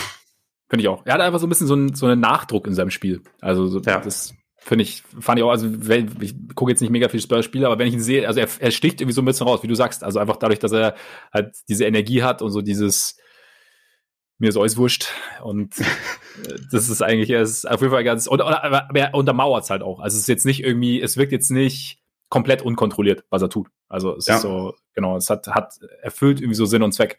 Ja, und bei dort, also ich meine, im Endeffekt, ja, du hast halt, es hat sich in den Playoffs, letztes Jahr ging es so ein bisschen los, dass er da halt sowohl defensiv irgendwie schon einen sehr, sehr guten Job gemacht hat und dann ja auch in, was war Spiel 7 gegen die Rockets? Ja gegen ja. Houston, genau, da er irgendwie komplett heiß gelaufen ist und jetzt irgendwie so ein bisschen hat er jetzt auch seine, seine Offense rüber gerettet und verteidigen kann er weiterhin und von daher, ja, also es ist so eigentlich auch ein Spieler, den du, den du halt einfach haben willst. Also klingt immer so ein bisschen abgedroschen und banal, aber es ist halt so dieses, dieses Skillset, das er momentan vereint, auf jeden Fall ist halt was, Ceiling ist jetzt vielleicht nicht grenzenlos, aber muss es ja im Endeffekt auch nicht sein. Also es ist ja man muss ja nicht immer diesen Perfektionsmaßstab anlegen, aber es ist, glaube ich, ein sehr, sehr guter Rollenspieler einfach und den du dann halt und verlässlich halt bis jetzt auch irgendwo. Und in ja. der Lottery ist das, ist das eine, eine gute Geschichte. Ja, sehr bayerisch heute meine, unterwegs, tut mir leid. Ja, ja. und äh, Ceiling ist ja auch was, was man von beiden Seiten sehen kann, weil defensiv ja. ist sein Ceiling wahrscheinlich All-NBA First Team. Und das ist halt schon. Okay, ja, ja, ist ein Punkt, ja. Das ist halt. Sehr hoch, also man, aber. Wie meinst du? Also es ist ein krass, also ich meine, All NBA First Team ist sehr, sehr hoch. Also es ist ein ist ja, krass, also All, All Defensive First Team, ne? Aber ja, ich meine, ja, ja, ähm, klar. Also ich glaube, ich habe mich gerade auch versprochen. Aber nee, aber du hast recht. Also ähm, das ist, ich halte das schon für möglich, dass er da hinkommt, weil es gibt, glaube ich, relativ wenige Verteidiger auf dem Flügel, die so eklig sind wie er. Mhm. Und äh, halt irgendwie diese diese langen Arme ist sehr diszipliniert vor allem auch. Also so aggressiv wie er verteidigt, könnte man auch vermuten, dass er halt ständig in Foul Trouble ist. Aber ja. das das kommt eigentlich nicht vor. Und ich glaube, dass auch wenn man so auf so, so Draft-Geschichten schaut, dann unterschätzt man das ja einfach relativ oft, weil man immer denkt, so wer hat die, wer hat die Star-Upside, wer wird irgendwie äh, der beste Scorer und so. Und ja. also es ist auch, es ist auch nicht falsch, weil grundsätzlich ist ja einfach, glaube ich, die wichtigste Fähigkeit wahrscheinlich in der NBA ist, dass man sich am Ende von Spielen irgendwie Würfe erarbeiten kann. Und äh, das ist halt was, was er jetzt natürlich nicht hat. Aber es gibt halt auch noch diese andere Variante und er ist halt er gehört, glaube ich, in diesem Draft auf jeden Fall zu den Spielern, die am besten dafür geeignet sind, diese schweren Würfe am Ende zu verhindern. Und das ist ja. halt einfach auch brutal wertvoll. Und Absolut. Ja, deswegen, ich, ich hoffe, dass er halt den Wurf wieder ein bisschen findet, weil er war Anfang der Saison eigentlich ziemlich on fire und es hat sich dann jetzt mittlerweile doch wieder auf mhm. einem nicht ganz so hohen Niveau eingependelt. Also aktuell sind es 33 Prozent. Ja, okay, ja, ja, ja. Im Idealfall sind wir da irgendwann bei 38 Prozent und so, aber dann ist es halt einfach ein sauguter Rollenspieler. Und das, also hast du schon gesagt, so gegen Ende der Lottery hin ist das was, was man, glaube ich, sehr, sehr gerne nimmt. Absolut. Für jemanden, der ungedraftet war, was irgendwie auch einfach abgefahren ist. ja. ja, manche Sachen siehst du, glaube ich, auch. Also es ist halt, klar, sitzt da oft sehr, sehr viel Expertise, aber es ist halt, irgendwo ist es halt immer ein Gamble. Also, ja. und irgendwo, das ist, es, es beruht immer auf persönlichen Eindrücken. Klar, siehst du irgendwelche Statistiken zu Rate, aber ja, das, oder de, dein Fokus liegt auf der einen Seite und die andere verpasst du, egal. Wer kommt an 12 bei dir? Da sind wir mittlerweile. Ich habe da PJ Washington stehen. Ich auch.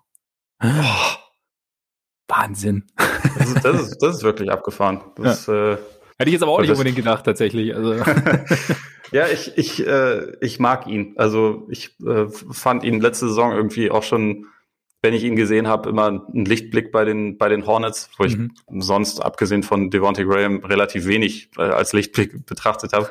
ähm, aktuell habe ich das Gefühl, er muss seine, seine Rolle auch noch ein bisschen wiederfinden, also einfach, mhm. weil sein Wurf bei weitem nicht so stabil fällt wie letzte Saison. Er hat jetzt auch gerade, also wir reden zu einem guten Zeitpunkt, weil er hat die letzten sechs Spiele in Folge jeweils einstellig gescored. Das ist jetzt nicht unbedingt der Klassiker bei ihm. Aber trotzdem, er ist er ist eigentlich ein guter Schütze, ist auch ein solider Shotblocker, obwohl er ja nicht groß ist, mhm. hat damit irgendwie ein relativ wertvolles Skillset und ich, ich kann mir vorstellen, dass wenn sich bei den, also, dass er sich vielleicht auch ein bisschen an die neuen Umstände bei den Hornets so ja. gewöhnen musste, aber eigentlich, eigentlich ist das schon jemand, der, glaube ich, über lange Zeit in der NBA irgendwie eine, eine wertvolle Rolle spielen kann. Einfach weil so diese Kombination aus ein recht solider Verteidiger und ein guter Schütze, äh, jemand, den, den du halt Power Forward spielen lassen kannst. Und ich glaube, also die Hornets haben ja teilweise auch großen Erfolg damit, ihn Center spielen zu lassen. Mit seinem, mhm. ich glaube, zwei Meter eins ist er groß.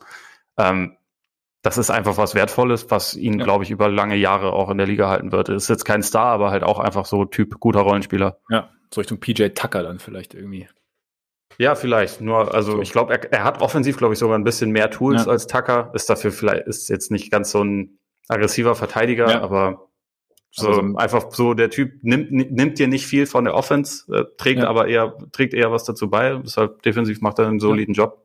Ja, ich fand auch den Punkt, dass du gesagt hast, er muss sich da vielleicht noch so ein bisschen, also, oder findet sich so ein bisschen ein jetzt in die, in die Hornets Offense. Also ich meine, es ist ja, ich meine, die Hornets sehen ja ganz anders aus als letztes Jahr. Und irgendwo da, ich hatte jetzt, ich habe jetzt gegen die Grizzlies mal reingeschaut, da war halt irgendwie relativ wenig involviert, weil jetzt natürlich irgendwie Hayward ist jetzt da und, und Lamello ist da und da sind natürlich ganz andere jetzt irgendwie quasi vor ihm und da ist es wahrscheinlich auch, also er nimmt ja auch weniger Würfe als letztes Jahr. Und das ist wahrscheinlich auch einfach irgendwie schwierig, gerade als Rollenspieler, der jetzt ja sowieso nicht, bei dem es jetzt sowieso nicht vorgesehen ist, dass er jetzt irgendwie einen großen Teil der Offense schultert, dann irgendwie seine Rolle zu finden im zweiten Jahr, weil du halt, ja, oder auch deinen Rhythmus dann irgendwo zu finden. Also weil du halt erstmal gucken musst, okay, was sind jetzt zum Beispiel meine Spots jetzt? Letztes Jahr war es so, wie, wie finde ich, oder wie finde ich meinen Rhythmus während des Spiels?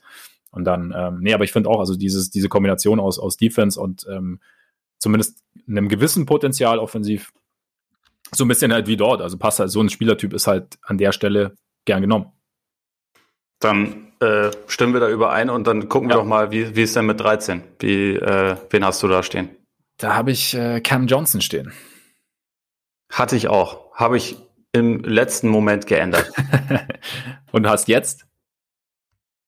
Das, das, ich, ich überlege gerade, ob ich einen Trommelwirbel machen soll. Aber es ist der, der jüngste Spieler im Jahrgang, der auch jetzt gerade erst 20 geworden ist. Und für unsere absolut, also vor allem für deine absolute Lieblingsfranchise spielt. Weißt du's? Ich stehe echt auf dem Schlauch. Talon Horton Tucker. Talon Horton Tucker. Tja. Mal, ja. Siehst du, also ich, ich denke nicht mal mehr an die Lakers. So weit ist es nämlich schon gekommen.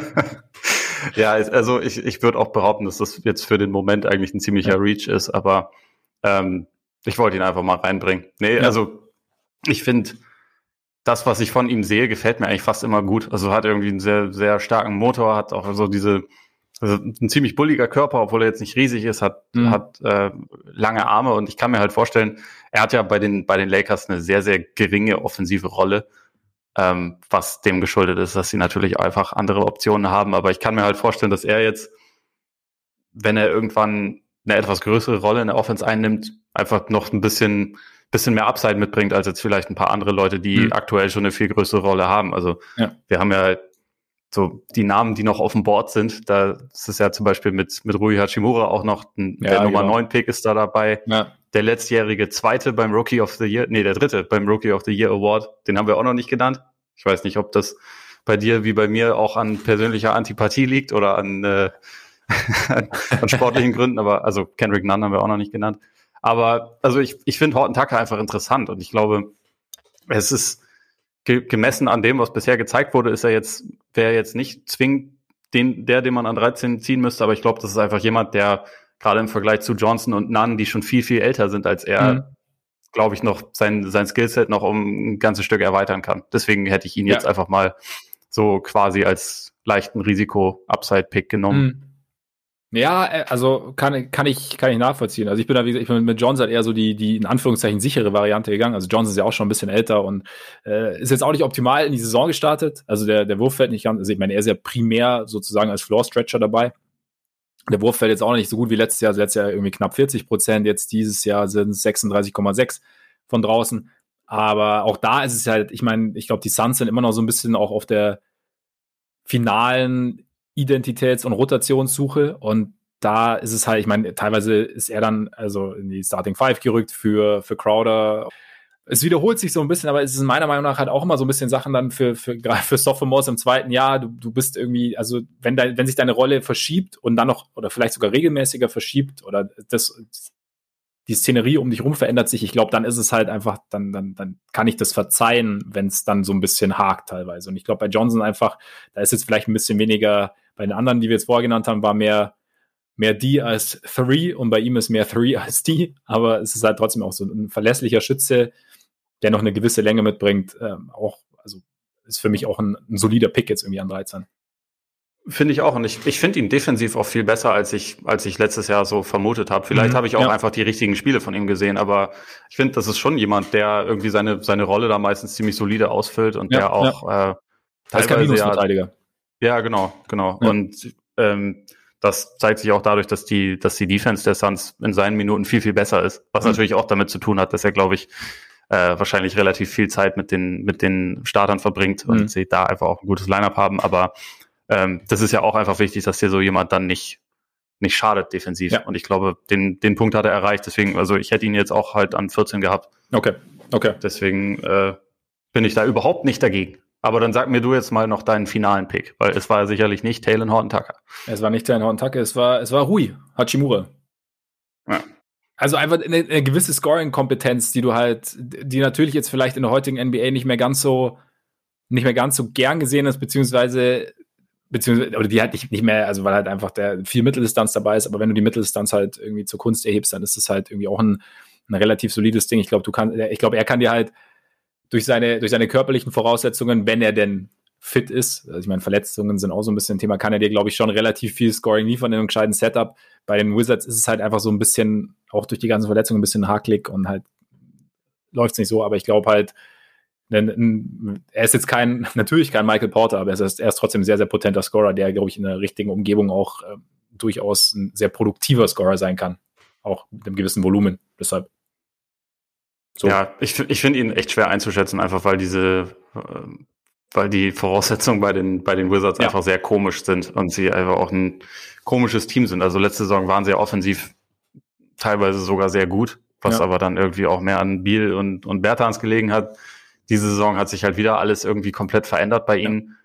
Und bei ihm, also diese, diese Mitteldistanz-Affinität, das finde ich an sich okay, aber er sollte anfangen, da dann auch irgendwie einigermaßen solide zu treffen, weil das tut ja. er halt einfach nicht. Also er, er trifft irgendwie 38 Prozent aus der Mitteldistanz und ja, nimmt aber auch irgendwie 40 Prozent ja. seiner Würfe aus der Mitteldistanz. Also die Frequenz ist sehr hoch, die Genauigkeit ist nicht sehr hoch und das ähm, da, da muss man halt einfach schauen, dass man diese, diese Wurfauswahl und die, die Effizienz irgendwie mit der Zeit ein bisschen optimiert. Aber ich würde halt auch sagen, also bei mir ist er jetzt ganz knapp rausgefallen, aber ich hätte ihn wahrscheinlich trotzdem noch lieber als die meisten, die dann, die dann noch so zur Verfügung stehen. Ja. Deswegen finde ich es auch okay, ihn da zu nehmen. Auch wenn, also er ist, finde ich, noch sehr weit davon entfernt, ein fertiges Produkt zu sein. Absolut, ja. Ähm, noch, also noch viel mehr noch als bei einigen anderen, die wir jetzt hier genannt haben, so in der, in der Rollenspieler-Kategorie. Ich weiß mhm. noch nicht so ganz, was ich aus ihm machen soll, aber das ist so Ende der Lottery oder dann bei mir wäre er an 16, glaube ich, gewesen. Mhm. Ist das vielleicht auch okay? Ja, so ein gewisses, also man, eine gewisse Upside ist halt, oder ein gewisses Potenzial, eine gewisse Hoffnung ist halt irgendwie noch da. Also, und dann, ja, finde ich, kann man so nehmen. Wen hätte, ist, ist, denn, ist denn bei dir noch irgendwie jemand knapp rausgefallen oder hast, oder wer, wer klopft denn quasi noch an die Lottery bei dir? Äh, Kendrick Nunn, tatsächlich. Mhm. Also ja. der halt, ich glaube, er ist schon 26, deswegen ist das, äh, kann man ihn da insofern auch ein bisschen abstrafen, der sich, nee, er ist, er ist 25,5 mhm. Laut äh, Clinic the Glass, finde ich aber geil, wenn man da, äh, wenn man da noch schon aufgerundet diese Werte. Ne? Ja, genau. Also von daher. Aber also Nunn ist, ist so einer, da frage ich mich halt sehr, was Kontext ist und was, äh, was tatsächlich sein Skillset ist. Vor letzte Saison hat er irgendwie alle überrascht und gleichzeitig mhm. hat er auch eine, sage ich mal, relativ dankbare Rolle gehabt, in der er nominell der Point Guard war, aber fast gar keine Point Guard Pflichten hatte bei den mhm. Heat, weil einfach so viel über andere lief und er konnte seine seine große Stärke, was halt der Wurf ist, konnte er irgendwie gewinnbringend einsetzen und gemessen an dem, was irgendwie von ihm erwartet wurde, was sehr wenig war, hat er da halt alles übertroffen. Und dann als sie, als es dann Richtung Playoffs ging, ist er aber sehr schnell fast komplett aus der Rotation gefallen und wurde ja. dann irgendwie auch erst wieder so ein bisschen reaktiviert, als halt, Dragic raus war und die, und sie irgendwas brauchten, also mhm. irgendwelche Spieler brauchten und irgendwie einen Hoffnungsschimmer. Und das, äh, das fand ich schon ziemlich krass, weil er halt, also er ist ja letztendlich aufgrund dieser, dieser Counting Stats halt so hoch gekommen und das, was man jetzt hat, er hat einen guten Wurf. Ne? Das, da, mhm. Darauf können wir uns einigen. Das ist, äh, ist auch eine wertvolle Fähigkeit. Und ich bin mir einfach nicht so ganz sicher, was, was da sonst noch so alles ist und was ihn jetzt ja. irgendwie auch dauerhaft quasi zu einem wertvollen Spieler macht. Oder einfach zu jemandem, den man, der vielleicht dann mehr so eine Journeyman-Karriere haben wird.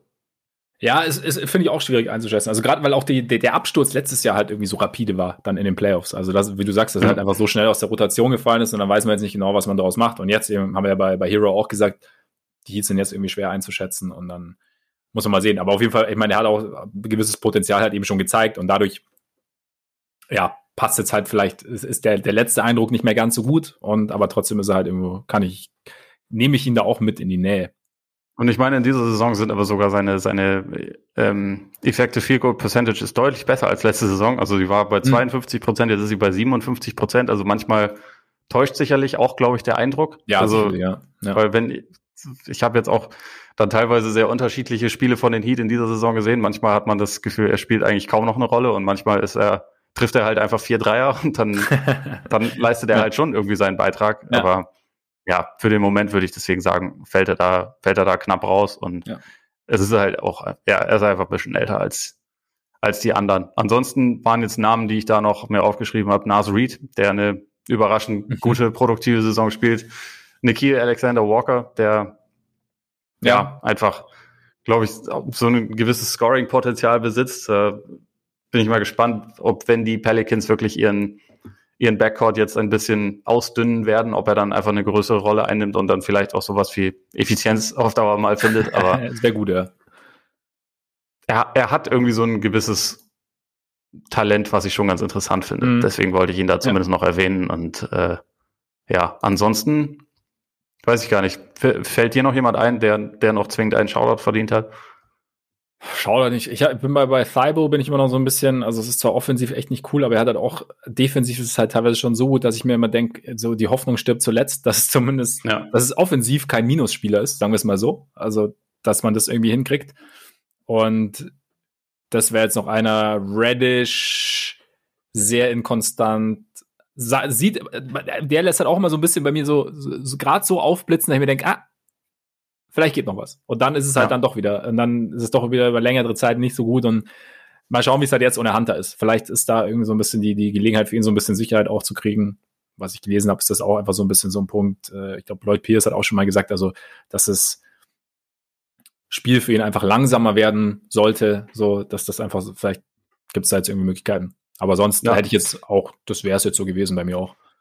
Ich, dann erwähne ich noch Eric Pascal, ah, der ja irgendwie letzte Saison halt auch dem geschuldet, dass die ja. Warriors kaum Spieler hatten, eine etwas größere Rolle hatte als aktuell, aber ja. man kann ihn erwähnen. Äh, Auf jeden Fall. Grant Williams, einfach weil ich ihn liebe. ein super Typ. Äh, also auch eine geile Persönlichkeit. Ich ja, bin mir immer stimmt. noch nicht ganz sicher, wo er, wie er irgendwie oder wo er als Spieler hinkommen wird oder ob das jetzt einfach die Version ist. So, er war am College irgendwie ein überragender Passer und das hat sich irgendwie noch nicht so richtig äh, auf die NBA übertragen. Das fände ja. ich cool, wenn das irgendwann noch passiert. Trifft dafür in dieser Saison irgendwie 45 Prozent seiner Dreier, weil warum nicht? ja. Und äh, dann, genau, Darius Basley kann man auch noch erwähnen, der aber irgendwie an seiner Effizienz einfach zwingend ein bisschen schrauben muss, aber der halt zumindest so diese, diese Athletikkomponente auch noch bringt, die jetzt auch nicht gerade äh, wertlos ist. Auf jeden Fall. Gut. Ich glaube, damit habe ich's. So. Müsste es eigentlich, ja, ich hätte es auch. Nee, ich habe jetzt eigentlich auch niemanden mehr. Bin gespannt, was aus Bowl Bowl noch wird. Aber das ist natürlich so ein, Stimmt. ein Punkt noch. Aber. Und äh, Taco. Stimmt. Ich vergesse das immer, dass der ja auch noch Teil dieses, dieses Jahrgangs war. Ja, Aber ja, genau. Es ist dann auch so, wenn die, die, die Ungedrafteten quasi. Aber gut, dann haben wir es, oder? Ja. Auch wenn wir, wir, jetzt natürlich alles umstellen müssen und Taco rückblickend an Position 1 draften müssen und ja, dann ist alles anders, aber das äh, nächstes Mal. Nächstes Mal. Wir werden die, die aktualisierte Liste veröffentlichen auf StudiVZ. Absolut. Gut, Freunde, dann vielen, vielen Dank fürs Zuhören. Schön, dass ihr dabei wart. Und jetzt bleibt mir natürlich noch zu sagen, dass ihr es, sofern ihr es noch nicht getan habt, uns gern abonnieren könnt. Auf allen Plattformen eigentlich. Spotify, Apple Podcasts, da freuen wir uns auch immer über eine Rezension. Bei dieser folgt uns auf Facebook, auf Instagram, bei Twitter. Schreibt es natürlich auch sehr, sehr gerne. StudiVZ auch, da bauen wir gerade eine neue Lokalisten. Gruppe auf. Ja, Lokal ja, genau, Lokalisten, geil. Ja. Wir werden sehen, was sich da so machen lässt in Zukunft. Und äh, schaut natürlich gerne bei Patreon vorbei, wenn ihr Lust habt. Und jetzt würde ich sagen, vielen Dank für eure Aufmerksamkeit. Genießt euren Tag, euren Abend, euren Morgen und bis bald hoffentlich. Reingehauen. Reingehauen.